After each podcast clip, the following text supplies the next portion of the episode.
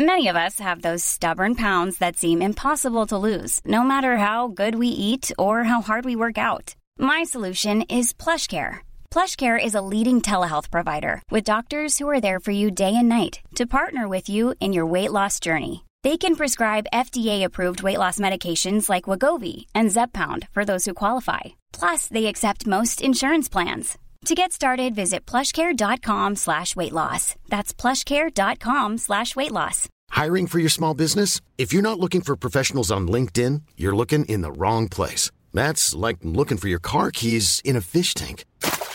LinkedIn helps you hire professionals you can't find anywhere else, even those who aren't actively searching for a new job but might be open to the perfect role. In a given month, over 70% of LinkedIn users don't even visit other leading job sites. So start looking in the right place. With LinkedIn, you can hire professionals like a professional. Post your free job on linkedin.com slash people today.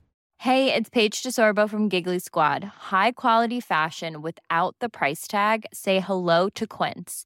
I'm snagging high-end essentials like cozy cashmere sweaters, sleek leather jackets, fine jewelry, and so much more. With Quince being 50 to 80% less than similar brands. And they partner with factories that prioritize safe, ethical, and responsible manufacturing. I love that. Luxury quality within reach. Go to quince.com slash style to get free shipping and 365-day returns on your next order. quince.com slash style.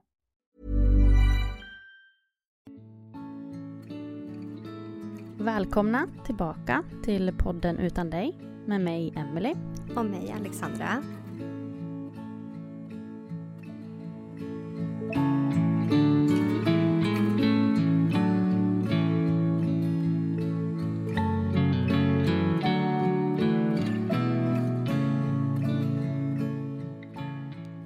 Idag har vi med oss mamma Jennifer via länk som ska få berätta om sin son Colin. Han drunknade i deras pool hemma en sommardag under sommaren 2021. Vi vill börja med att flika in att i det här avsnittet så pratar Jennifer om att räddningstjänsten gick ut i media och påpekade att de var först på plats att göra hjärt och lungräddning på Colin. Så var det inte, utan det var Collins pappa som var den personen som gjorde det först.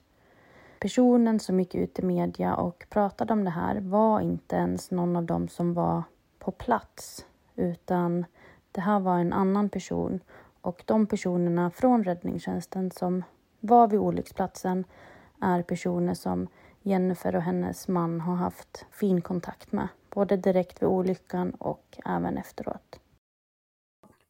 Ja, som sagt, om tre dagar är det nio månader sedan det hände. Um, det var en fredag, en helt vanlig morgon. Så. Och uh, när det hände så var Tommy hemma. Jag var i stallet.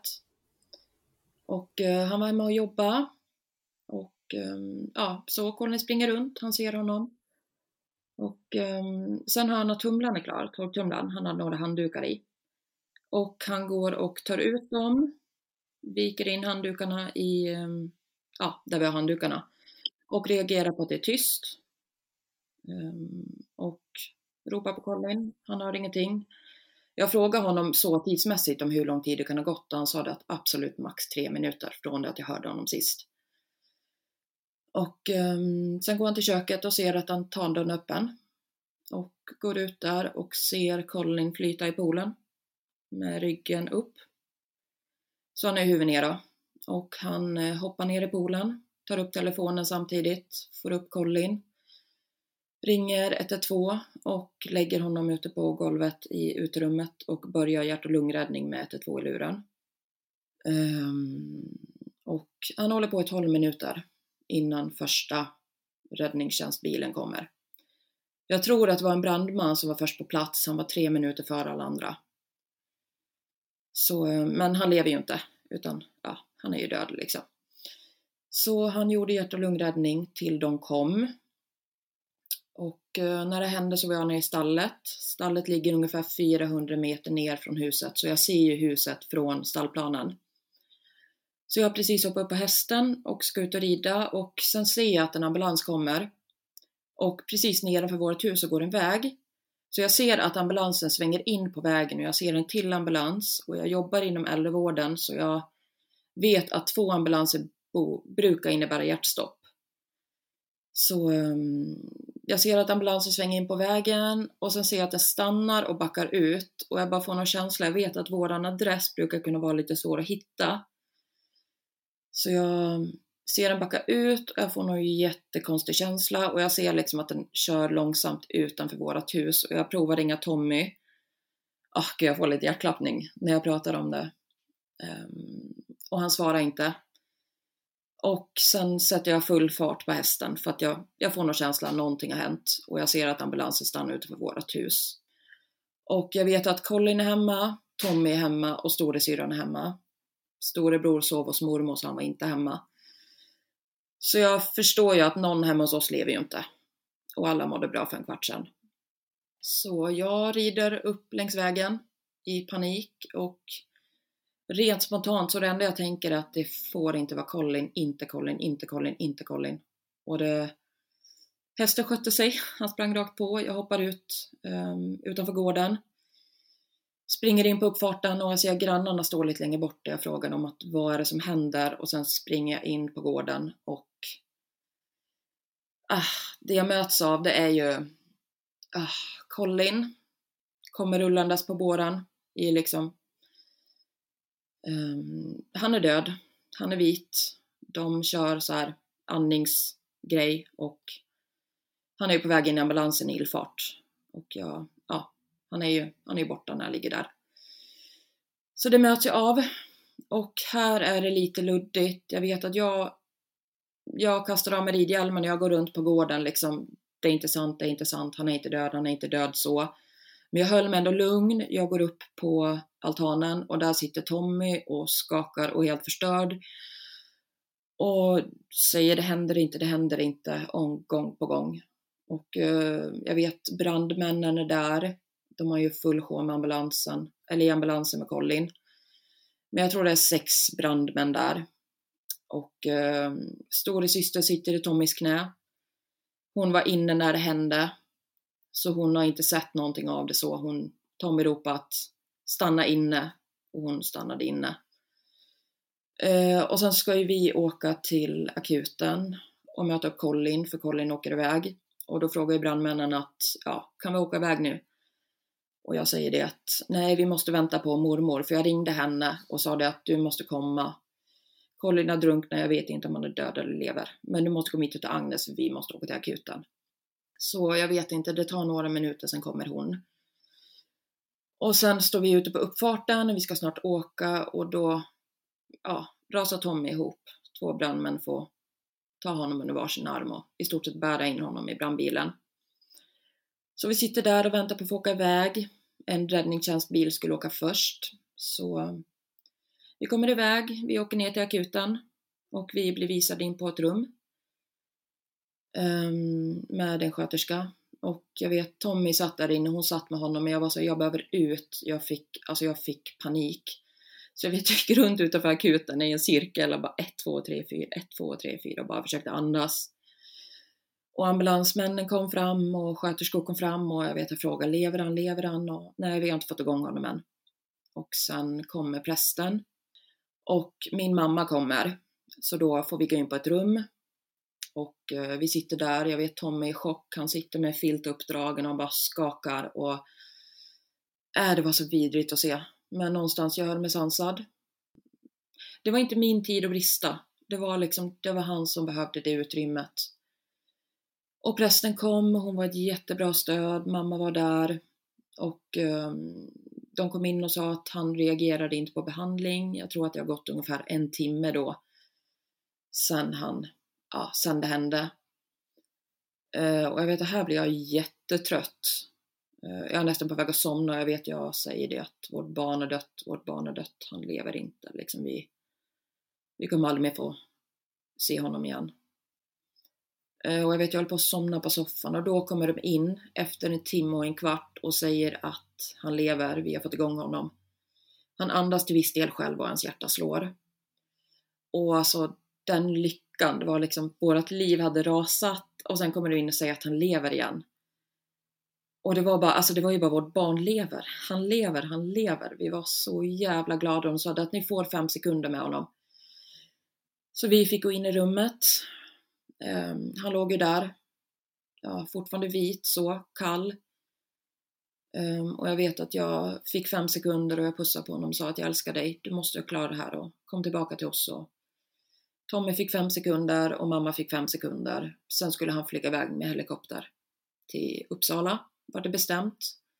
Det var lite råd fram och tillbaka om det var Falun eller Uppsala, men det var Uppsala. Så vi eh, skulle hem och packa. Mamma skulle köra, varken jag eller Tommy var kördugliga. Så vi åkte hem och skulle packa och ja, alltså vad packar man? Hur länge blir vi borta? Eh, så ja, vi kastade ner grejer. Jag vet att barnen var med farmor och farfar då, eller med farfar. Så de var hemma när vi kom hem och jag vet Elias, han var tyst, tårarna rann, han sa ingenting. Eh, det var ju jättejobbigt så, men ehm, han, han var ändå okej. Okay. Så han och farfar åkte iväg och Agnes. Och vi packade klart och vi satte oss på trappen och väntade på att mamma skulle komma och hämta oss. Och jag vet vi satt där på trappen och sa det och tänkte att vi nästa gång vi är här då kanske vi bara har ett gemensamt barn liksom. Vi kanske kommer hem utan barn. Um, och i alla fall sen så kom ju mamma och vi åkte till Uppsala. Det tog väl en och en halv timme ungefär. Och ingen sa någonting på hela vägen upp. Det var knäpptyst. Tommy sa det vid ett tillfälle att akta fartkameran.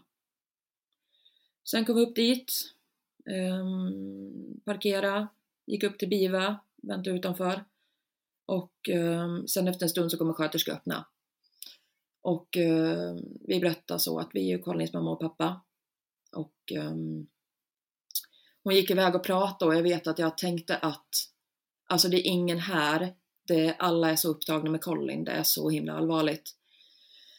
Och vi vart visade till ett väntrum där vi satt i, ja jag vet inte, tio minuter kanske. Och sen kommer neurologläkaren, överläkaren och en till läkare in och säger det att ehm, ja, ehm, Colin är här och läget är väldigt allvarligt. Vi är väldigt, väldigt osäkra på om han kommer överleva det här. Men ehm, vi har gjort det vi kan. Han ligger under kylbehandling som han skulle vara i under, ja, om det var 72 timmar tror jag för att skydda hjärnan. Han är uppkopplad, han har respirator, han...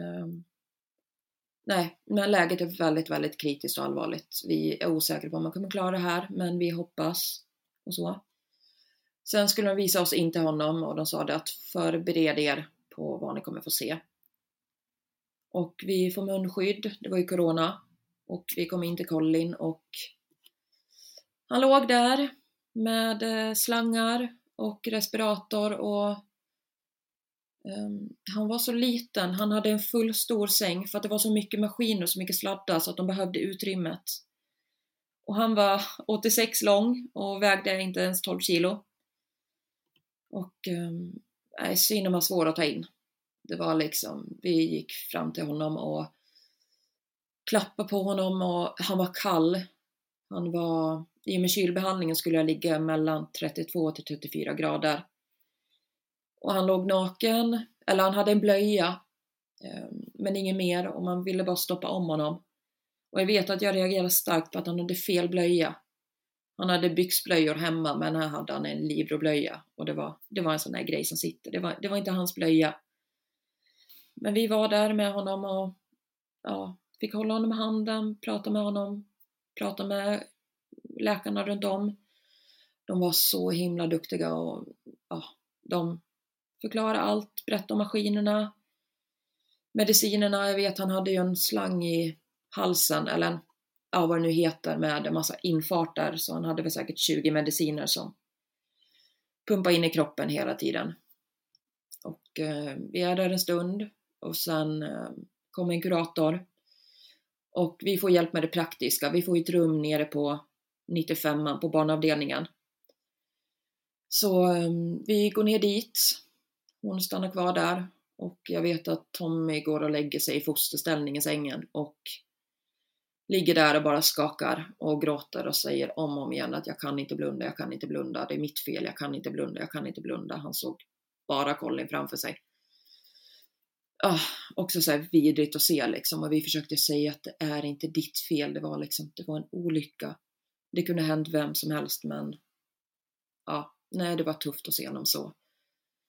Men vi var där och mamma var med. Hon kom att stanna hela veckan. Vadå? ja, det vart så, stötta oss liksom. Så hon fick ett hotellrum och jag vet att när vi är här nere runt halv sex tiden så ringer en av mina bästa vänner. Vi bor i en liten stad och ryktet går och um, jag förstår att hon har hört så hon ringer och säger att snälla säg att det inte är ni, säg att det inte är ni, det får inte vara ni. Då hennes, ja, hennes pappa har hört att det var här i Nyhittan och vet att vi har en pool så. Och ehm, jag får ju lov att säga då att jo, det, det är vi. Det är, vi är Uppsala. Vi är, Colin vårdas på BIVA och ligger i respirator och hon sa det att det är inte ni, det är inte sant liksom. Och jo, det är vi. Och någonstans där vart det sant. Det var så... Och säga det högt liksom. Det, det har hänt. Det är vi. Det gick liksom inte att förneka. Så vi pratar väl en stund. Jag bryter ihop, hon bryter ihop. Um, och sen lägger vi på. Och sen går vi upp till kollen igen. Och um, vi blir kvar där under kvällen. Ska försöka sova där. De sa det att ni kan sova här i en tältsäng bredvid. Så vi lägger oss bredvid honom och Tommy lyckas somna runt 12. Men jag kunde inte sova. Det var, ja men alltså allt var ju så nytt. Det var maskiner, det pep, det var monitorer överallt som visade hjärttryck och eller puls och blodtryck och allting sånt. Jag vet, blodtrycket pendlar lite grann. Hjärt, pulsen gick ner vid tillfälle. Och eh, de gick runt, det var hela tiden en personal eh, bredvid Colin. Så jag kunde inte sova alls. Så vi, vid halv fyra ungefär så väcker jag Tommy och säger det att ja, vi måste gå ner, jag måste försöka sova.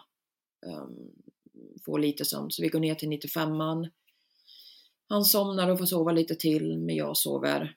Jag sover ingenting. Utan uh, jag låg vaken. Och sen på lördag morgon så um, går vi upp till Colin direkt. Natten har um, varit någorlunda stabil. Blodtrycket stabiliserades. Och pappa, min pappa och moster kom här på morgonen. Vi var hos Colin, satt bredvid, pratade med honom. Vi hade, vi hade ett anhörigrum också som blev vårt, så man gick liksom mellan, mellan Colin och anhörigrummet hela tiden, men någon skulle alltid vara med Colin. Så um, morgonen var rätt lugn så, man försökte väl landa, hade tagit in lite grann och sen kommer, ja pappa och moster kom runt 10 tror jag. Så jag visar dem in en och en. Först går jag och pappa in och um, sätter oss på varsin sida och jag förklarar lite maskiner och vi sitter och pratar och ja, så. Och sen går vi ut och sen går jag in tillsammans med moster och hon bryter ihop totalt. Hon hade köpt en liten bok om vatten, passande nog, och lite kanin som hon um, la hos Colin. Och sen ville hon ha en stund själv med honom så jag gick ut. Och Tommy var anhörigrummet och pappa var där och mamma var där. Och jag tror att mammas, sam, eller mammas särbo var med också. Han kom upp just så för att vara stöd till mamma. Men jag, jag fick panik, en panikångestattack, så jag, jag måste gå ner till 95an och där sätter jag mig i tre timmar och sitter och hulkar på toan. Jag mår så jävla illa, jag är så jävla trött. Jag har inte ätit, jag har inte sovit, ingenting. Men jag lägger mig i sängen till slut och lyckas sova en timme. Och då kommer ju, ja, då kommer alla ner. Och eh, pappa och moster åkte hem och eh, mamma och Magnus var kvar. Sen eh, går vi upp till Colin igen. Eh, det skulle komma en hjärtspecialist vid sex. Och eh, för hans, jag tror det var hans vänsterklaff var skadat av alla kompressioner. Det var även något brutet revben så. Så han skulle komma och kolla hur hjärtat såg ut. Och um, alltså jag vet hela rummet höll andan. Det var ju personal där och vi var där och man bara hoppades på att snälla låt det gå bra liksom. Man, alltså man hoppades så himla mycket. Och ja, gud, jag tycker han sitter där jättelänge men sen säger han det att han har en, ett helt perfekt litet hjärta. Det kunde inte sett bättre ut och det har läkt som det ska och så. Så vi var ju jätteglada. Och um, sen senare på kvällen så satte de elektroder på huvudet just för att mäta aktiviteten i hjärnan, yttre delen av hjärnan. Och jag vet, ja, sköterskan som satt där, han liksom, Colin, han hade ju så här lockigt hår och han sa det att det var så svårt att sätta dem, men han ville liksom inte klippa dem. Han stod där och försökte sortera i håret och han sa det, men gud vad mycket hår och jag sa det, nej men han är nyklippt liksom, han toppade sig för tre veckor sedan och han trodde inte på det och ja men det är så här lite fint minne. Det var ändå en, ja men det var en fin stund i det hela. Så eh, han stod där och kämpade med det och till slut fick han väl dit dem. Ja, nej men det var, det var man har sådana ljusglimtar liksom. Lite fint så. Men eh, sen blev vi övertalade. De sa det går ner och sov, det är lugnt, det kommer inte hända något, han ska inte vakna. Så jag och Tommy blev övertalade att gå ner och sova på 95 då. Och eh, vi lämnade väl runt midnatt så, de skulle ringa om det hände någonting. Lovade de. Och vi visste liksom så att ja, han var ju i trygga händer. De var så himla duktiga personalen där. Det... Ja, så vi gick ner. Tommy som, somnade. Jag sov väl tre timmar den natten tror jag. Sen vaknade vi på morgonen och um, vi ringde upp direkt och um, pratade med dem. Och natten hade varit lugn. Och sen gick vi upp till Colin. Och um, det var en rätt lugn och stabil dag. Det skulle inte hända så mycket. Farmor och farfar och barnen skulle komma. Så de kom runt lunch. Vi frågade ju personalen om Alltså hur gör man en sån här stund med, ja, med syskon, barnen är små. Eh, men de sa det att det bästa brukar vara om syskonen får komma och hälsa på. Just för att utifrån deras erfarenhet så är Får de höra eller se kort så bildar de sig sin uppfattning utifrån vad de ser och ofta så är fantasier mycket värre än verklighet. Så vi beslutade att de skulle komma upp. Så runt lunch så kommer farmor och farfar och så kommer barnen. Och jag och Tommy går in med stora syster och Elias till Colin. Och jag vet Agnes hon satte sig på en stol bredvid Tommy. Hon satt och tittade och ja, så, var lite rädd. Elias satt i Tommys famn tror jag det var. Jag hade lite panik här så jag klarade liksom inte av att ha någon på mig så. Och eh, Elias tyckte att det var lite läskigt, han var lite rädd sa han. Men alltså, han var ändå så, alltså just hur barn funkar, det var, det var slangar, det var respirator, det var allt sånt. Men det han reagerade på, det var att Collins mun hade lite konstig färg. Den var lite blek. Det var liksom, det var det han tyckte var läskigt. Sen hade han med sig en ambulans och en ambulanshelikopter som han gav till Colin. Ja, han lämnade det där. Han ville gå ut efter en liten stund och Agnes följde med. Så vi gick ut och satte oss i väntrummet och uh, här får jag panik igen. Panikångestattack så jag, jag går ner till 95 efter en stund och de är kvar och jag vet Agnes ville gå in igen. Så Tommy och Agnes går in och han förklarar lite maskiner och allt som låter och hon klappar lite på honom försiktigt med fingret på handen och ja, så. Det var, i efterhand var det så himla bra att de fick åka upp, bägge två. Det, det var det bästa som kunde hända så. Eh, de åker väl runt två tiden tror jag, är där två timmar. Och um, sen kommer de ner till mig till rummet. Och vi går upp igen och um, vi hade ju fortfarande hopp Uh, aktiviteten i yttre hjärnan såg bra ut. Han, um, hjärtat var bra. Urinen hade kommit igång lite grann. Magen kom igång lite grann. Och ehm, han reagerade även på oss. Jag tror att det var den här kvällen, också var det kvällen innan, men när vi pratade med honom så han rörde fötterna, han rörde händerna, han vickade lite på rumpan. Han låg ju mycket som en groda. Han tyckte om att ligga så. Han låg på mage just för lungornas skull. Men det var verkligen att när vi klappade på honom så reagerade han och när vi pratade med honom så reagerade han. Och här fick man jättemycket hopp. Och personalen sa det att, men han hör er, han, han vet att ni är här, prata med honom. Var här med honom så mycket ni kan. Så man var ju jättelycklig och hoppet fanns ju där så. Man, alltså det var ju hela tiden läget är kritiskt men stabilt och allt man hörde det var ju att det var stabilt. Man greppade efter vartenda litet halmstrå. Varenda liten positiv grej. Det var liksom att ja men det är ju bra. Det är stabilt, det är bra. Det här kritiska, det hörde man liksom inte. Det här med att ja men det kan vara reflexer, vilket det sen förmodligen visar sig vara, tror jag. Tanken var att de kanske skulle väcka honom redan på kvällen, men de sa det att för att vi skulle få en god natts sömn så skulle de väcka honom på morgonen efter. Så vi vart igen övertalade att gå och sova. Och på eftermiddagen här hade vi fått en rum på, vad heter det, Ronald McDonald tror jag. Så ehm, vi gick dit och skulle sova. Tommy fick sömn och mamma fick sömn. Jag sov väl tre timmar här tror jag. Det var svårt att koppla av. Och sen vaknade vi på morgonen. Tommy ringde direkt och hörde om läget och de hade börjat väckt honom vid sju på morgonen och eller de skulle väcka honom, de hade börjat tina upp honom vid sju. Och han skulle tinas en halv grad varannan timme. Så han skulle väl vara tinad framåt kvällen ungefär. Det behövde gå väldigt försiktigt så i kombo med att de skulle ta bort sömnmedel för honom. Så tanken var att han skulle vakna och um, de var rätt lugn så, men han såg besvärad ut. Det var liksom jag kan inte riktigt förklara det men han, han såg ut och han mådde inte bra. Han var liksom lite plågat ansiktsuttryck, det var, någonting var fel så. Men vi hade ju fortfarande jättemycket hopp. Och eh, de sa det att det kan ta flera timmar innan han vaknar och det var det man klamrade sig fast vid. Eh, men timmarna gick. Han tina och eh, han vaknade inte. Men vi hade ju fortfarande hopp. Och ehm, den här dagen gjordes även en magnet jag tror det var den här dagen, en magnetröntgen gjordes och vi skulle få preliminärt svar på kvällen. Och eh, det var vid två den gjordes, sen kom han tillbaka.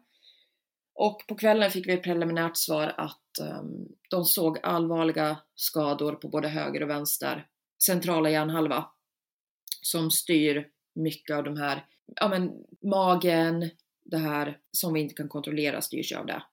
Men eh, vi fortsatte ju vänta och hoppades och sen vet jag att på kvällen var jag och Tommy i anhörigrummet och mamma var inne hos Colin.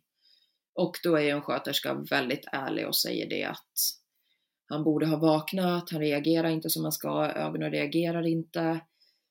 Han, eh, ja det var så mycket som borde ha hänt, men det har inte hänt, vilket absolut inte brådar gott. Så mamma kom in till oss och sa, berätta det här. Och där försvann ju vårat hopp. Och det var, näst, det var en av de värsta grejerna under hela resan, just när hoppet lämnar. Det, oavsett vad man hört så man, man hoppas ju. Så jag vet jag la mig och stirrade i taket och bara sa om och om igen att vårt barn kommer dö, han kommer dö, han kommer dö, han kommer inte överleva det här. Och sen gick jag och pappa in till Colin. Eh, Tommy var ju också, ja man försökte ta in det liksom. Och vi gick in till Colin och vi satt där och ehm, sen började han må sämre pulsen gick ner och blodtrycket började svikta. Ena pupillen svilde, svällde och ehm, hjärnan började svälla på honom såg de. Även aktiviteten i yttre hjärnan och det som inte fick hända hände. Han skulle på akut CT och sen opereras om det var så att det behövdes. De skulle tömma hjärnan så att inte den skulle svälla mer och här rasar jag totalt. Jag kommer inte ihåg så mycket här av kvällen. Jag vet att jag skulle få lugnande så jag fick en Sopiklon och sen, sen är jag väck. De försökte väcka mig och de fick inte liv i mig och Tommy kom och skulle prata med mig men jag var, jag var helt borta. Jag hade tagit ganska mycket ångestdämpande av det jag hade men det hade ingen effekt så den kombon var väl, det vart väl för mycket så. Men han rullades iväg på operation och um, operationen gick bra. Han kom tillbaka runt fem, han var borta ungefär två timmar. Men eh, kirurgen sa ju det att vi ser ju stora skador på hjärnan. Men han kunde inte ge några mer svar utan vi skulle få mer detaljerade svar under dagen. Eh, och den här morgonen är jätteluddig för mig. Jag har ju som sagt inte så mycket minne. Men pappa kom vet jag, jag hade ringt honom på natten och sa du måste komma imorgon, Colin var inget bra. Han kommer inte klara sig. Så du måste komma. Behövde honom där. Och um, nej, det vart väl inte mycket sömn den natten alls för någon av oss. Vi höll till mycket i anhörigrummet och um, pappa och farfar kom på morgonen efter. Det här är ju på tisdagen. Och jag och Tommy, vi hamnade på psykakuten. Pappa sa det att de behöver hjälp, vi behöver få någonting. Vi klarar inte det här. Så jag och Tommy går ner till psykakuten med någon, ja jag vet inte vilken det var. Men i alla fall vi får berätta om vad vi är med om och vi får mediciner. Jag får en medicin och Tommy får en medicin. Och sen går vi tillbaka upp till anhörigrummet och då får vi svar på magnetröntgen att skadorna är allvarliga. Ehm, som det ser ut så kommer jag inte klara det här. Men de ska ju en ny undersökning på onsdag och sen besluta vidare. De måste liksom vara helt hundra när det gäller ett så litet barn. De måste ha gjort allt de kan. Ehm, så det får vi väl reda på på förmiddagen. Och jag vet att jag sover en del i anhörigrummet. Sen kommer våran präst, hon hade semester, men prästen som var med oss nere på akuten.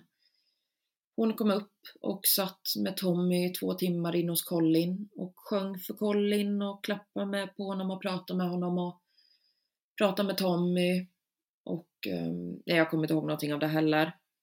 Sen efter det så kommer sjukhusprästen som de hade ringt dit. Prästerna kommer ju när det är, när det är sådana här krissituationer just för att vara ett stöd för oss föräldrar. Så sjukhusprästen kom och eh, pratade med Tommy och farfar.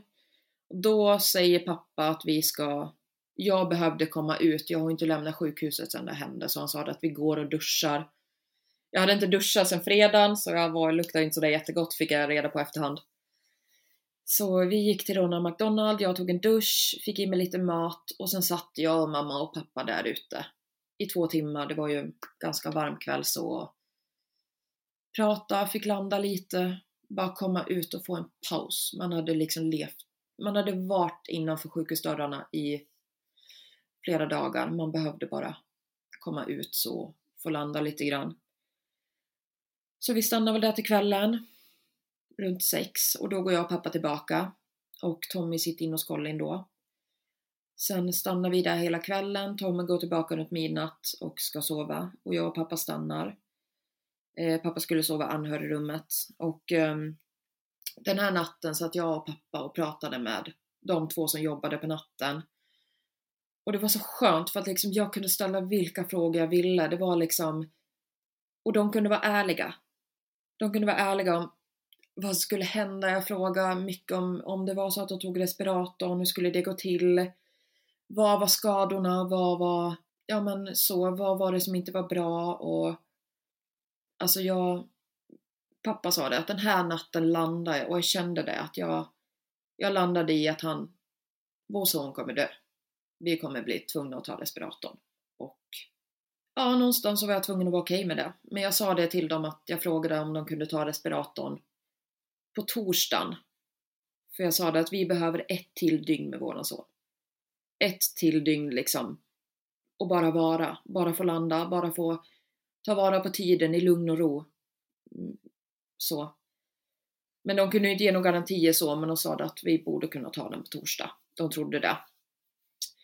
Och eh, jag sov hos Colin. Det var, man var så lugn när man låg bredvid honom. Jag kan inte förklara, det var liksom man kan ha ångest, man kunde ha panik, man kunde vara ledsen men så fort man la sig bredvid Colin så bara sköljde ett lugn över den. Det var så... Ja, jag kan inte förklara det men sen måndag när vi fick krypa upp så sov jag hos Colin varje natt. Det var... Jag behövde vara där när han dog. Det bara var så. Så pappa gick och la sig i anhörigrummet och jag kröp upp hos Colin. Och sen vaknade vi vid, jag tror jag vaknade vid halv sju på morgonen där. Och den här dagen den här dagen minns man ändå med glädje. Det var en lugn dag, det var en fin dag, det var...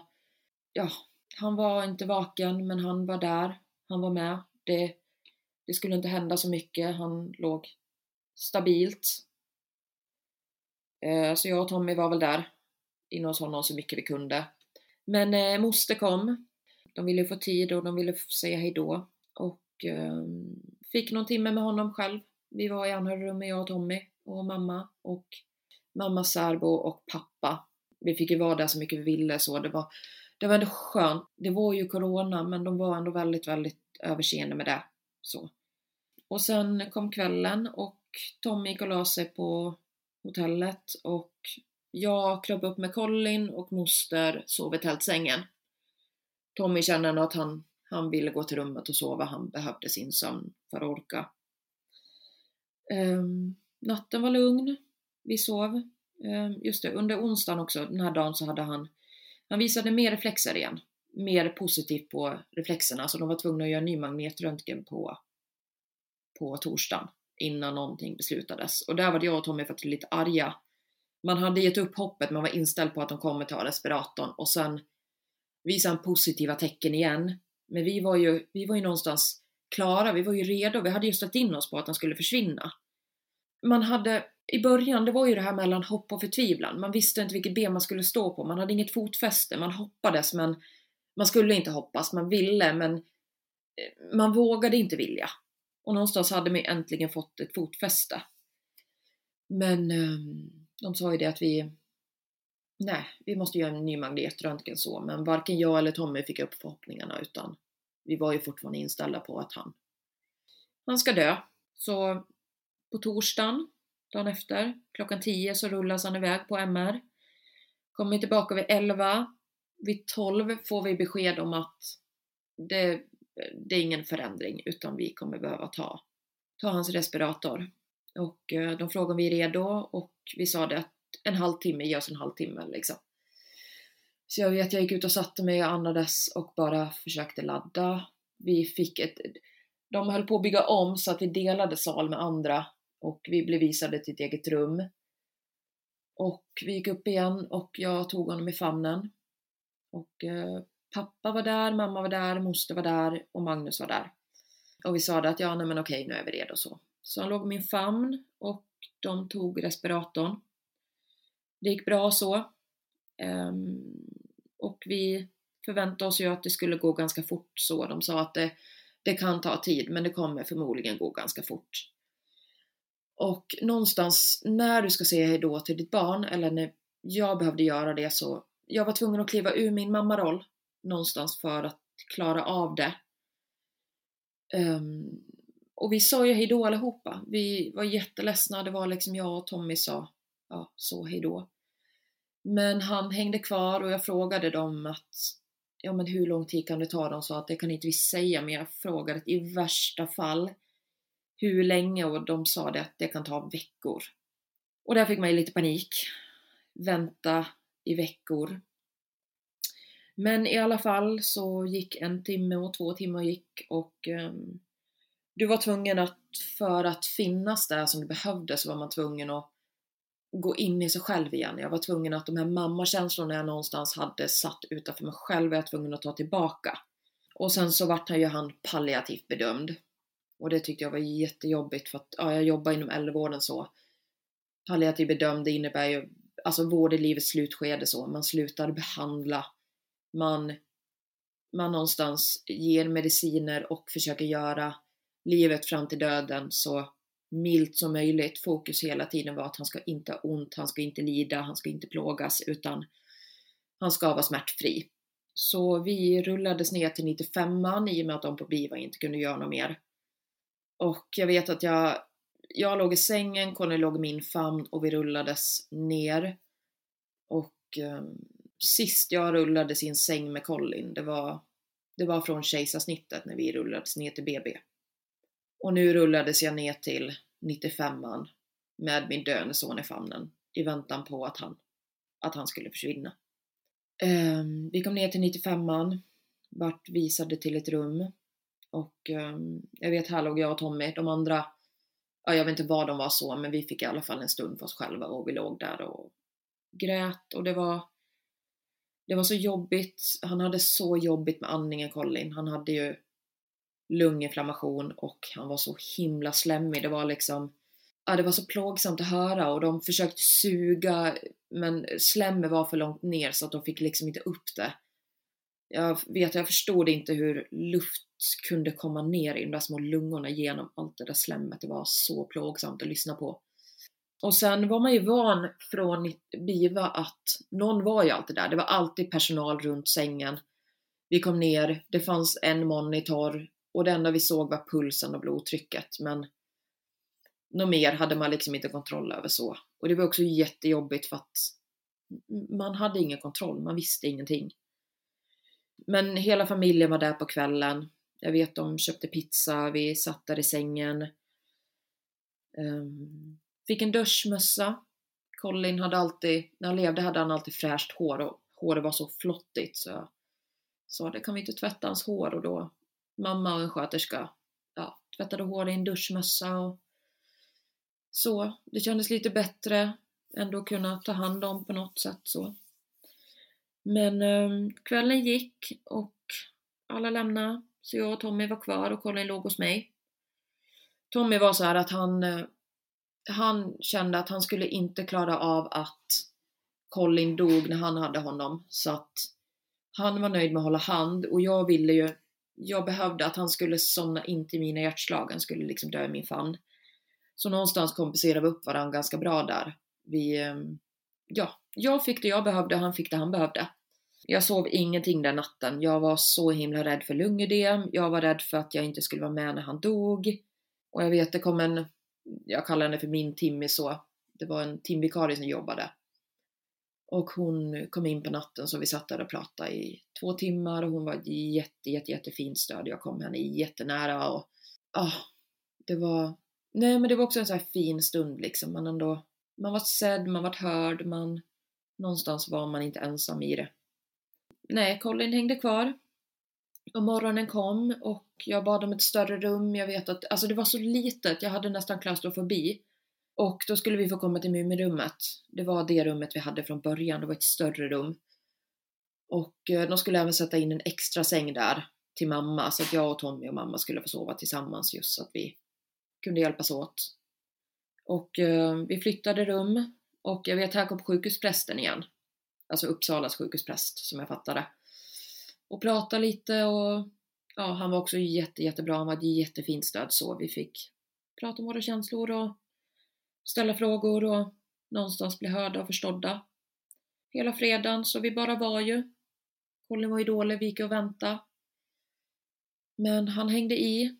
Och sen vet jag vid tre så övertalade mamma och Tommy mig att sova lite grann. Vad hade jag fått då? Jag tror jag hade sovit 15 timmar, 15-16 timmar under hela veckan.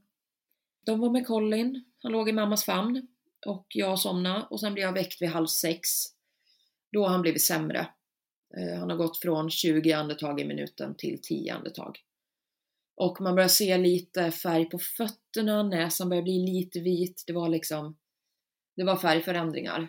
Så eh, jag la mig med honom igen och vi ringde Facetime till familjen. Nära vänner. Så de fick säga hejdå. Och klockan var runt 11. Och alltså jag kan inte förklara det här men jag har varit så någonstans från ingenstans och jag får ett sånt lugn Alltså jag känner mig lugn, jag känner mig glad, jag känner mig harmonisk och bara...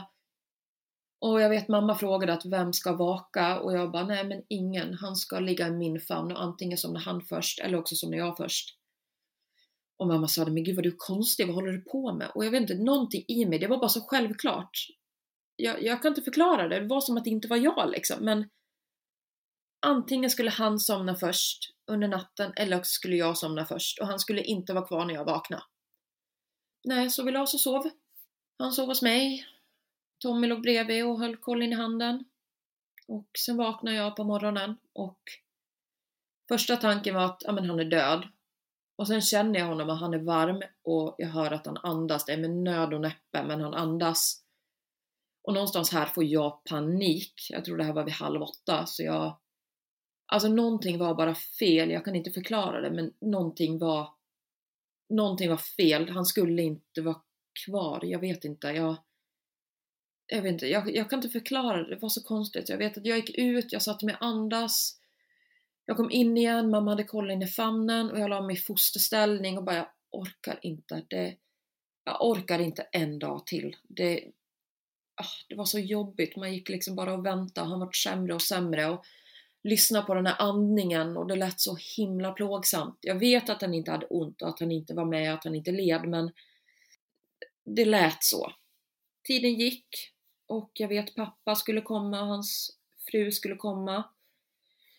Och sen runt 11 tiden så märker vi att nu, nu är det snart dags liksom. Det hördes på andningen, den varit väldigt ytlig och det var... Nej, det, det var på väg liksom. Så, jag har varit med om några som har dött på jobbet, eller ganska många, som man, man hör och man, man ser när det är dags. Så jag tog honom i famnen och eh, sen kommer neurologläkaren in eh, och ska kolla läget. Och en minut senare så tar han sitt sista andetag. Han ligger i min famn och ja, han, han dör.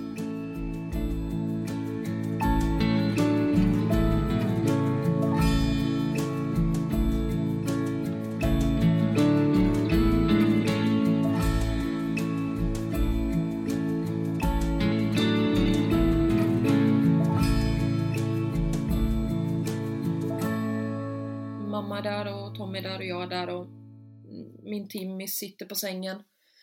Och neurologläkaren var också där. 11.17 somnar han in. 30 sekunder efter det här så kommer pappa in och hans fru. Och pappa sa det att jag vill vara med hela vägen men jag, jag vill inte vara i rummet när han dör. Jag kan vara där före, efter men inte när han dör. Men eh, 30 sekunder efter han har gått, då kommer pappa in. Och um, jag sitter där med honom i famnen. Jag vet vi stannade till tre. Han låg först på mage, eller på rygg på mig. Och sen vet jag att mamma säger det, men ska du inte vända honom emot dig? För att han, han älskade att sitta som en groda och ligga på en liksom. Så vi vänder honom och jag vet, det var så... Han var så tung, jag vet jag tog honom under rumpan och det var liksom, det var inget det, musklerna var ju borta så att det var som att ha på skinn och ben. Han var så himla tung. Det vet jag att jag kommer ihåg. Det var så himla jobbigt. Men jag fick honom på mig och han låg mot mig och det var så, det var så mysigt, det var så gosigt. Han var liksom fortfarande, han var lite kall men han var inte så kall och han var ganska lik i färgen och det, det spelade ingen roll att han var död. Det var liksom, det var ju han, det var ju min son som låg där. Det var, ja men lockarna, jag höll i hans händer, jag pussade på honom, jag kände hans lukt. Det var, det var ju liksom min son i famnen, så där och då spelade det ingen roll om han var borta eller inte. Men tiden gick och de sa det att de skulle komma in nästa, de som skulle börja nästa skift skulle komma in vid fyra. Och de sa det att då kommer vi göra honom i ordning och vi får stanna om vi vill. De sa det att ni får spendera hela natten här om ni vill. Vi, ni kan vara med honom. Men där någonstans så, jag vet inte, jag kände att jag ville inte att Tommy skulle se det där just för att när de fixar så de lägger liksom händerna på bröstet och det, det blir så propert. Han såg fortfarande ut som att han sov. Så vi sa det där vid tre att nej, vi vill åka hem. Man, man längtade hem. Jag vet inte, någonstans var man klar och det oavsett hur länge vi väntade, det skulle inte vara något lättare att åka. Så vid tre så skulle vi åka. Och jag vet att jag frågade flera gånger att hur gör man? Hur gör man? Alltså hur, hur går jag? Hur lämnar man sitt barn? Och de sa det att sjukt nog om det finns något enklare, men det enklaste brukar vara om ni lämnar och att han inte tar sig ifrån er. Um, så jag vet, jag gick ut, satte mig och andades och bara ja, försökte förbereda mig och jag gick in igen och jag såg honom ligga i sängen och han låg som i fosterställning på sidan och han såg ut att sova och jag jag bara faller ihop. Jag är totalt på golvet och jag kan inte, jag kan inte. Jag bara, ja, jag bara rasar. Och till slut så kryper jag fram till Colin. Står på knä vid hans säng och jag sätter pannan mot hans och jag tar hans händer i mina och ja, bara, jag kan inte, jag kan inte, det går inte. Hur, hur, hur fan ska jag lämna mitt barn liksom? Han ligger ju här. Och jag vet att jag tänkte så många gånger, nu går jag. Men det gick inte. Och jag tänkte igen att, ja men nu går jag. Och det bara, det bara gick inte och jag tänkte säkert så 50 gånger och någon av gångerna så bara, jag bara ställde mig upp och jag gick. Mina ben gick men jag kände att jag lämnar ju inte honom. Men ja, på något sätt så kom jag utanför dörren Och där föll jag ihop totalt igen. Ställer mig upp, går två steg och faller ihop och sen kommer min timmis ut. Och jag vet, jag kramar henne så jävla hårt och hon kramar tillbaka och jag bara säger det, ta hand om min son liksom. Lämna honom inte. Hon säger det att jag ska ta hand om honom. Jag ska inte lämna, jag ska inte lämna Colin. Och sen, ja, får pappa och Tommy typ bära mig men vi går ut genom dörrarna. Går till bilen, plockar ur Collins bilstol och lägger det bak och sen åker vi hem. Och där tar våran resa slut med Colin. Sen kom vi hem och um, Elias, Agnes hade åkt till sin mamma och Elias sov hos farmor och farfar. Vi sa att vi måste komma hem. Elias kan liksom inte, alltså vi kan, vi, vi kan inte falla ihop totalt inför honom. Någonstans, det är ändå hos barn, liksom man vill inte att han ska behöva se det. Han har haft nog så. Så vi kom hem, jag vet syrran väntade hemma. Eh, hon hade köpt pizza. De hade städat, för jag vet Melinda frågade under veckan också att ska vi städa? Och jag sa det att ja, städa inte bort honom men det ska inte se ut som att han klev ur skorna innanför dörren. Jag funderade lite på, vi pratade ju om syskonen men jag tror inte att du har nämnt hur gamla de är. Nej, um, storebror var då uh, tre och ett halvt och storesyster hon var, skulle fylla åtta precis. Ja, Agnes var lite större, förstod lite mer och Elias han, han är ju ganska liten. Så han förstod ju inte sådär jättemycket. Hur eh, har det varit liksom att hantera alla deras frågor och hur pratar ni om det? Um, i början var det tungt. Jag vet Agnes, hon var, hon var ledsen mycket i början. Hon saknade sin lillebror och hon, hon hade väldigt mycket frågor. Det var, men vi berättade ju för henne när hon var uppe att ja men han började kissa lite och hjärtat läkte och lite så här så jag vet hon och jag jag tror det hade gått en vecka. Då gick hon och jag på kyrkogården. Hon frågade, ska vi inte gå runt här på kyrkogården och titta? Och vi gick runt och höll hand och vi gick runt i två timmar tror jag.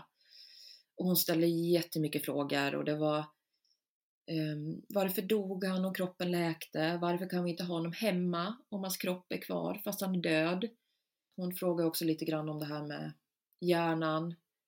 Um, och jag försökte förklara det att han hade ju inte haft ett liv han hade legat i sängen bara. Han hade, om han hade överlevt, han hade aldrig kunnat ätit själv, sprungit. Han hade bara, han hade bara legat.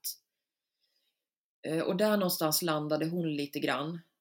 För hon sa det att, ja, men vet du vad Jennifer, då tycker jag att det var bra att han fick dö. För att det är inget liv för honom. Så hon var ändå stor och förstående. Och där någonstans landade hon och hon fick ganska mycket svar på frågor.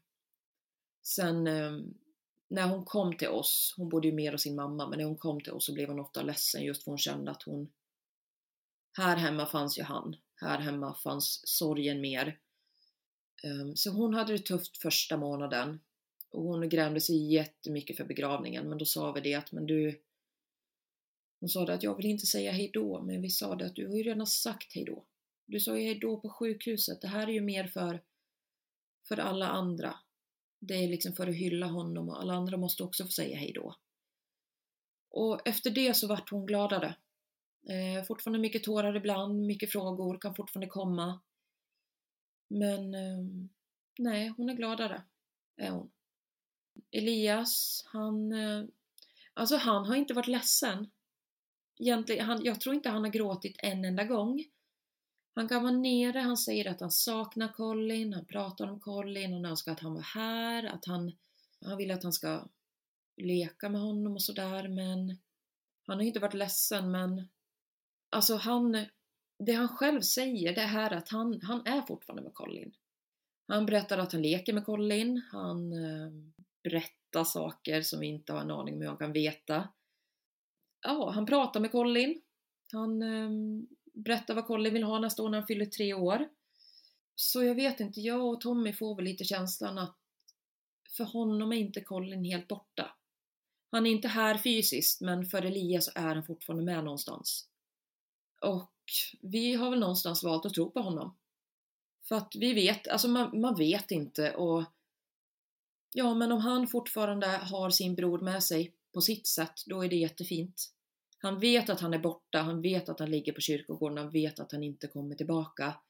Sen förstår han inte definitionen av död så det är jättemycket i och med att han är så liten. Men han förstår grunden till det och han vet att Colin är borta. Men han är väl egentligen den som mår bäst. Och har mått bäst. Och det är ändå väldigt, väldigt skönt så. Men vi pratar mycket om Colin, vi... Vi har ju inte städat bort Colin. Hans rum står ju kvar. Hans stövlar står fortfarande på skohyllan. Och hans eh, hjälmoverall hänger kvar. Barnen har varit sådär, eller framförallt Agnes, att det är ju hans saker, det måste få vara kvar. Vi har inte fått slängt hans tandborste och sen är det inte grejer så över hela huset, men ja, grejer finns där, hans rum är kvar. Vi vill ha det som det är. Så länge vi behöver det och Agnes säger det också. Någonstans och vi vill inte... Han är ju fortfarande en del av oss. Så ja, det som är hans är hans liksom. Och vi behöver ju inte till något annat så heller utan nej, vi, vi vill inte städa bort honom. Inte än i alla fall. Alla hanterar det på sitt sätt. Men vi har, vi har aldrig sagt till barnen vart Colin är. Vi har aldrig sagt att han är himlen, vi har aldrig sagt om han är ängel, om han... Utan Agnes har fått bilda sig sin uppfattning utifrån vad hon behöver om var, vart eller vad han är. Och lika Elias. Så Agnes tror ju att han är uppe i himlen. Men samtidigt att han är här och hälsar på ibland. Och det får hon tro. För att hon tror det hon behöver. Hiring for your small business? If you're not looking for professionals on LinkedIn, you're looking in the wrong place. That's like looking for your car keys in a fish tank. LinkedIn helps you hire professionals you can't find anywhere else, even those who aren't actively searching for a new job but might be open to the perfect role. In a given month, over 70% of LinkedIn users don't even visit other leading job sites. So start looking in the right place. With LinkedIn, you can hire professionals like a professional. Post your free job on linkedin.com slash people today. Everyone knows therapy is great for solving problems, but getting therapy has its own problems too, like finding the right therapist, fitting into their schedule, and of course, the cost. Well, BetterHelp can solve those problems. It's totally online and built around your schedule. It's surprisingly affordable too.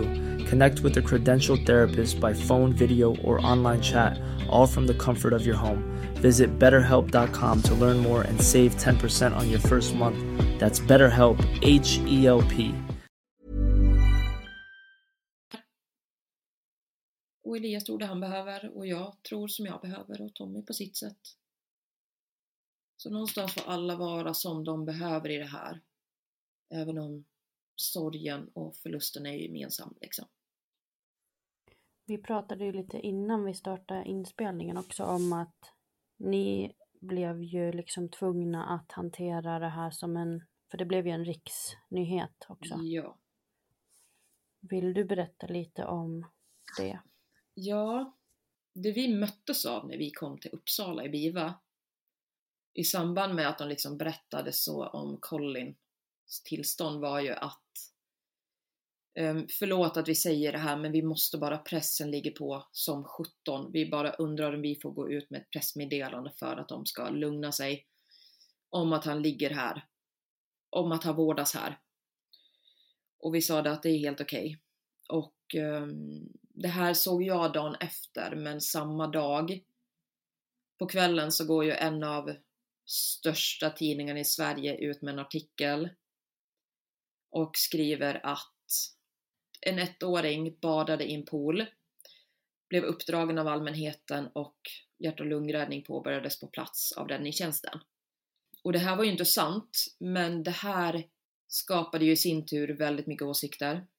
Så ehm, jag vet att jag bara läste det här snabbt. Tommy fick inte nys om det här för att vi jobbade ju väldigt mycket, eller så alla kämpade för att han inte skulle klandra sig själv. För att det var ju inte så här det gick till, men alltså det vart ju hundratals kommentarer. Och hela veckan så fick vi meddelanden från vänner och nära att vad ni än gör, gå inte ut och läs på internet, gå inte ut och läs kommentarer. Någonstans under veckan så försökte man ändå släppa det här lite grann, men det är klart att det låg i bakhuvudet att ja men hela Sverige har fått reda på vad som har hänt. Och då har det gått ut som en lögn. Även TV4-nyheterna gick ut med ett reportage där de pratar från räddningstjänsten Och även de säger ju, ingenting om allmänheten, men de säger ju att hjärt och lungräddning påbörjades på plats av dem. Vilket jag och Tommy i sin tur kände förstärkte de här ändå falska påståendena. För att hade de, för det här gick ut samma dag, det här gick ut på fredagen samtidigt som artikeln. Och hade de då gått ut med det på TV4-nyheterna att pappan hade startat gäng, hjärt och lungräddning innan räddningstjänsten kom på plats, då hade ändå det från början gått ut till viss del med sanningen. Men någonstans, de förstärkte ju också det här. Lite grann kände vi. Men vi kom hem på lördagen och Tommy såg den här artikeln och reagerade väldigt starkt. Så han skrev till den här reporten eh, som hade skrivit det här och frågade att ifrågasatte varför de går ut med lögner och var de har fått informationen ifrån. Och då fick ju han till svar att vi har bara utgått med informationen vi fick från räddningstjänsten i samband med inkommande samtal. Och det här hon skrev till Tommy, det är en ren lögn. För att inkommande samtalet till SOS, det var Tommy som ringer och gör hjärt och lungräddning på sin son. Det var inte en allmänhet. Om man hört det samtalet så hör man att det är pappan. Och Tommy skrev också det att ni måste ta bort, ni får ta bort alla kommentarer. Och det gjorde de, så vi läste inte jättemycket av det här. Men alltså man var ju, man var ju rädd. Det finns människor till allt. Jag vet så fort ett okänt nummer på telefonen ringde så fick man magont. Vad ska folk tycka? Vad ska folk tänka? Och eh, jag tänkte också mycket på barnen. Jag kunde ändå ta det här. Tommy tog det ändå så bra han kunde. Det är klart att det här fick ju honom att ifrågasätta sig själv mer. Men barnen var små, men hade, sig att de hade varit 12 och 14 år. De hade haft tillgång till internet. Eh, om de då hade gått ut och läst alla de här kommentarerna, blivit tvungna att ifrågasätta sin pappa. Vad har hänt? Lika Agnes som går i skolan. Vi bor i en ganska liten stad. Ryktet spreds fort. Ja, men om föräldrar skulle tro på det de hörde, de skulle prata, deras barn skulle höra. Vad kunde Agnes få höra i skolan? Det är ingenting som säger att någon, något barn inte skulle komma fram och säga att ja, din pappa dödade din bror. Så det, det, det är liksom just spekulationerna och alltså det de gick ut med, det sträcker sig ju mer än bara mig och Tommy. Och någonstans kände man att man behövde ju försvara Tommy, man behövde skydda barnen.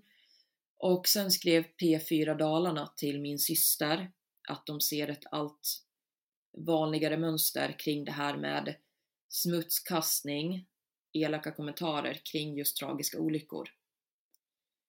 Så tre dagar innan begravning så går jag ut i radion och berättar vad som har hänt.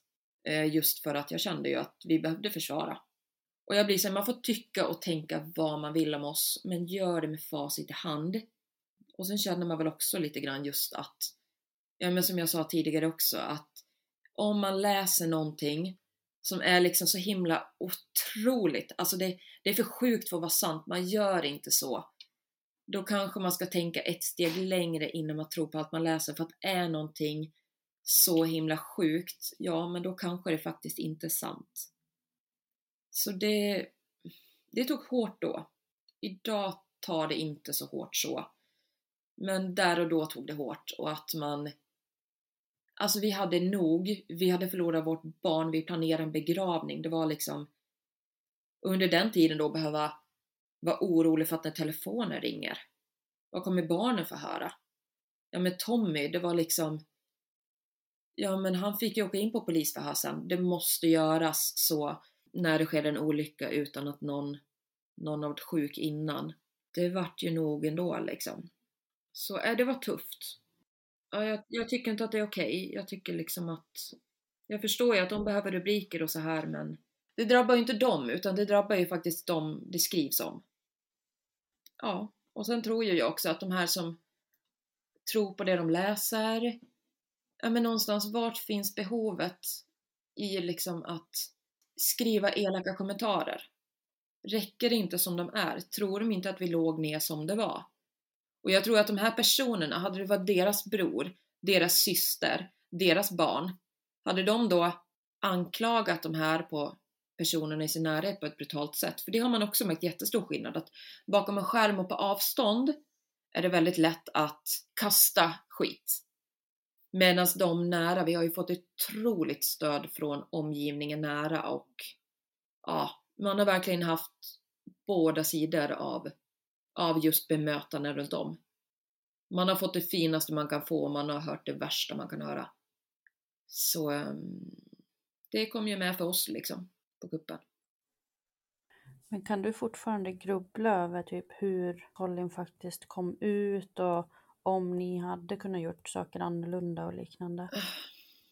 Ja, eller nej, inte så mycket.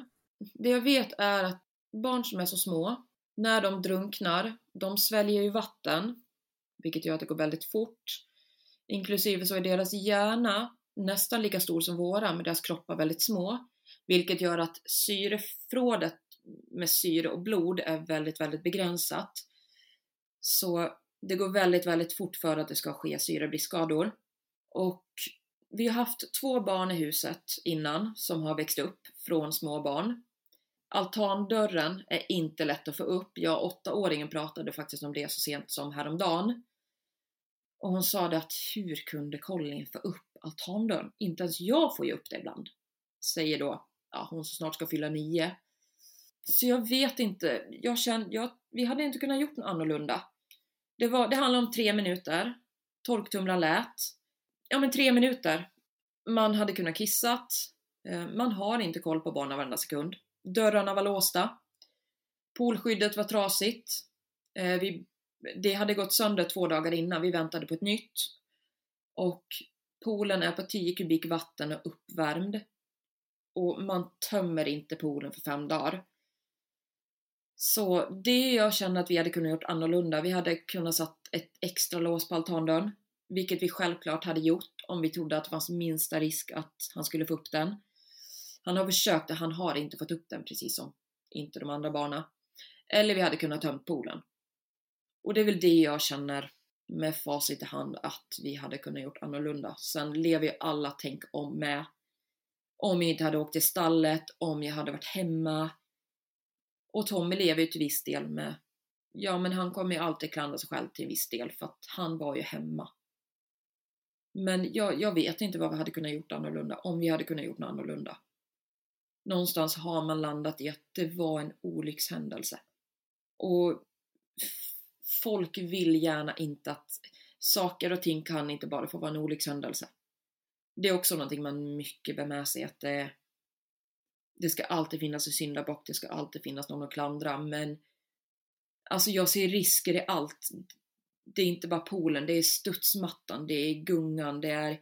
Vi har en väg går utanför. Alltså det är risker i allt och det handlar om, om få minuter. Och alla lämnar sina barn utan uppsikt i några få minuter. Kissa, ja men plocka ur diskmaskin, ja men vad som helst. Barnen kan sätta halsen, barn kan Alltså det, det var en olyckshändelse, någonstans har vi landat i det. Och vi är tvungna också, vi ska ju någonstans, man har ju någonstans valt att fortsätta leva. Ja, och det är ju som du säger att Alltså de föräldrar som säger att de har 100% syn på sina barn konstant dygnet runt, det, det, går ju inte, det har man ju inte. Nej. För de springer ju runt liksom. Så. Ja, alla föräldrar är ju där, ibland. Mm. Men sen, man är ju mer riskmedveten liksom någonstans försöker väl jag alltid numera eliminera tänk om. Ja men till exempel jag och Elias var i ishallen här i vintras och oh, det är några unga som skjuter med puck över hela, över hela planen. Och jag bad ju de här personerna att kan ni snälla hålla er på er planhalva, vi är små barn här. Och jag känner det att jag kan inte styra över vad de gör, men har jag sagt till och jag försöker hålla pucken ifrån Elias, då har jag i alla fall gjort det jag kan. Och är olyckan framme, så då har jag gjort det jag kan. Då har jag i alla fall tagit bort ett tänk om. För det är nästan dem jag tycker är värst med, för en egen del, att leva med efterhand. Tänk om, om bara. Det finns miljoner sådana, men alltså de kan förstöra en. De hade kunnat förstöra mig. Ja, det är risker i allt. Mm. Och just med pool och vatten, det är inte så att du liksom är mer rädd för just det. Nej. Utan du har blivit mer risk Ja, mer riskmedveten allmänt. Mm. Men inte poolen mer än annat. Vi har ju aldrig tagit bort vatten. Jag vet många runt om oss tog ju bort poolen när det hände. Helt. Eh, dagen efter och det var liksom, nej vi ska inte ha någon pool. Så. Men alltså det bästa Colin visste var att bada. Och han hade inte velat ta bort poolen. På begravningen så hade vi ju en bild på när han låg och flöt i poolen. Och gud vad han njöt. Det var ungefär två veckor innan det hände. Han var så rolig, han la sig bakåt och låg och flöt och tittade upp och tittade på oss och bara skrattade och bara... Alltså det bästa han visste var att bada.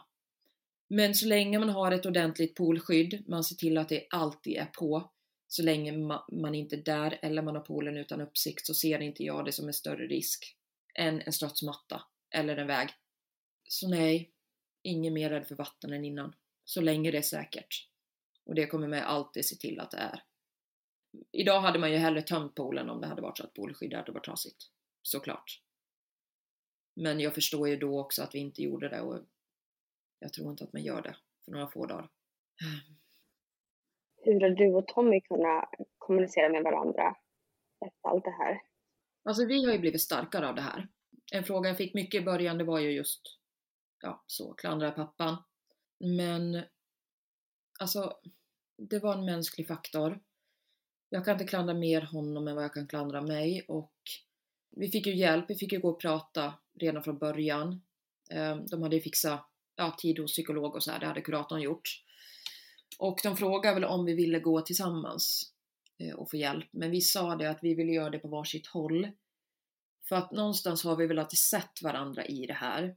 Han har sin papparoll, han är den han är, han har sin relation till Colin, han har sitt att bearbeta i och med att våra händelser är olika. Så han har bearbetat sitt på mitt håll, medan jag har bearbetat mitt utifrån min mammaroll, den jag är, min relation, min upplevelse och det är också så att man, man, är ju, man går ju in med olika bagage i det här. Man är ju olika personer så vi har bearbetat på olika håll men vi har alltid kommunicerat, vi har mötts i mitten. Alltså det har inte gått en dag utan att man har vaknat och frågat hur mår du idag? Hur, hur har din dag varit? Behöver den andra så är man alltid en axel. Man finns alltid där men samtidigt så låter man den andra må som man behöver. Och sen också som många andra beskriver så har vi på något konstigt sätt gått om varandra. När jag har mått dåligt har han mått bra och när jag har mått bra har han mått dåligt och det är nästan som man har vaknat på morgonen. Vi har aldrig slutat bry oss om hur den andra mår i det här. Och det någonstans har väl stärkt oss. Vi är starkare nu än vad vi var. Nej, vi kämpar tillsammans och vi berättar mycket för den andra hur man mår liksom. Man berättar om hur han mår och sina känslor och jag berättar om mitt. Både han och jag känner ju det att vi skulle aldrig vilja... Skulle man någon gång gå ifrån varandra eller ha gjort det, då skulle man stå själv i det här. Och det är för mig en mardröm och för Tommy också. Någonstans är vi ändå... Vi är två stycken i det här, så någonstans sörjer vi tillsammans. Så jag är, jag är så tacksam över att, över att han är han och ja, att han är pappa till mina barn. Finns ingenting att klandra, finns ingenting att... Jag har ingenting negativt alls att säga om honom. Jag bara... Jag är glad att han finns där för mig. Och han gjorde ju rätt liksom. De sa ju det också att... Alltså jag, jag vet inte själv hur jag hade handlat i det läget och hitta min son upp och ner. Men tack vare att han gjorde så rätt så fick vi ju åtta dagar med Colin. Och det är ju mycket hans förtjänst. Så jag är ju tacksam också liksom. Och jag är glad att, jag är tacksam över att det är inte jag som lever med det han lever med. För det vet jag inte hur man hade klarat själv. Och nu börjar det ju bli sommar igen och mm. mycket minnen och det närmar sig liksom årsdagen för oh. när olyckan hände. Ja. Hur känns allt det? Det är tungt. Vi hade ju ett väldigt intensivt första halvår. Som sagt, han dog ju 31 juli förra året. Och inom loppet av ett halvår så var det ju begravning, det var hans födelsedag, det var allhelgona, det var julen med allt vad det innebär, det var nyår. Vi hann med min födelsedag, Tommys födelsedag och Elias födelsedag. Så första halvåret var väl någonstans bara invänta, alltså nästa smäll. Men jag har mått ganska bra sedan nyår. Det är väl nu jag känner att jag börjar dippa igen.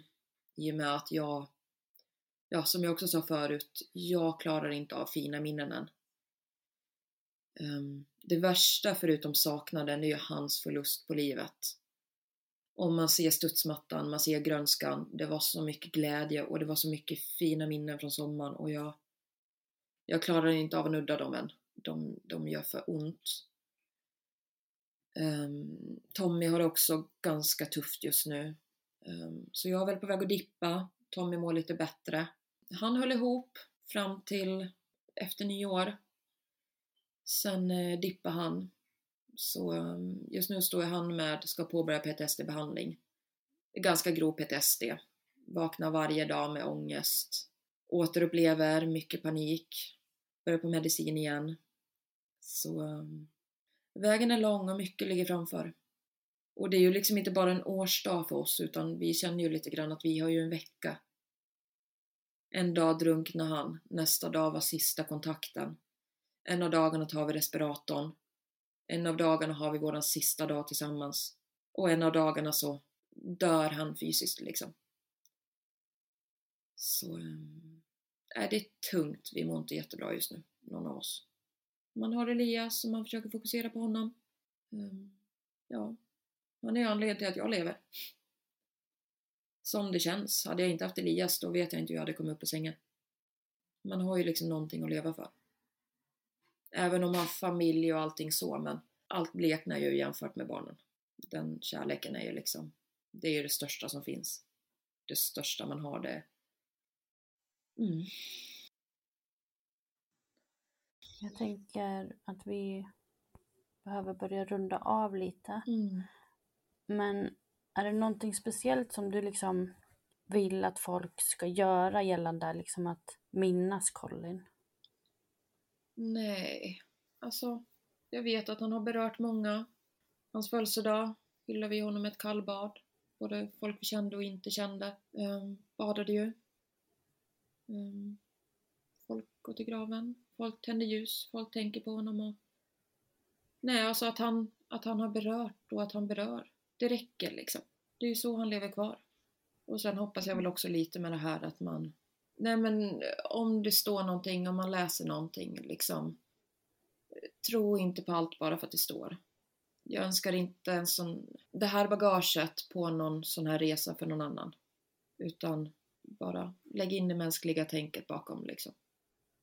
Ja, vi är jättetacksamma att du ville dela med dig till oss och till våra lyssnare om Colin.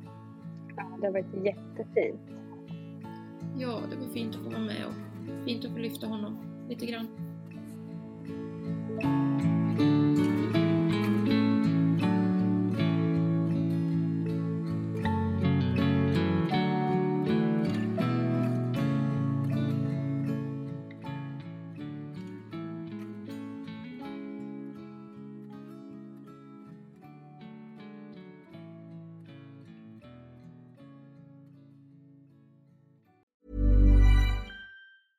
Planning for your next trip?